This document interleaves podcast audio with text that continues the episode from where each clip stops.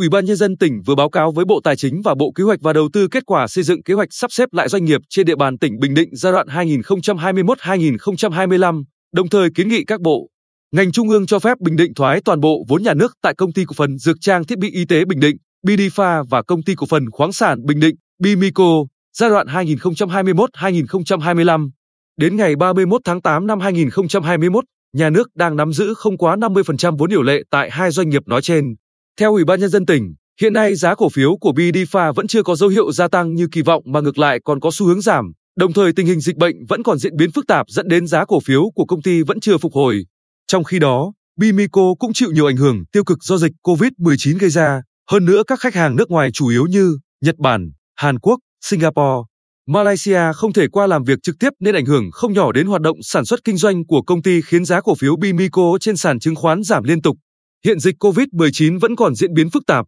khó lường nên giá cổ phiếu của các doanh nghiệp trên thị trường chứng khoán còn gặp nhiều biến động. Việc thoái vốn trong thời điểm này không thuận lợi và gây thất thoát vốn nhà nước. Do đó, Ủy ban nhân dân tỉnh kiến nghị các bộ ngành trung ương cho phép Bình Định thực hiện thoái toàn bộ vốn tại Bidifa và Bimico trong giai đoạn 202-2025.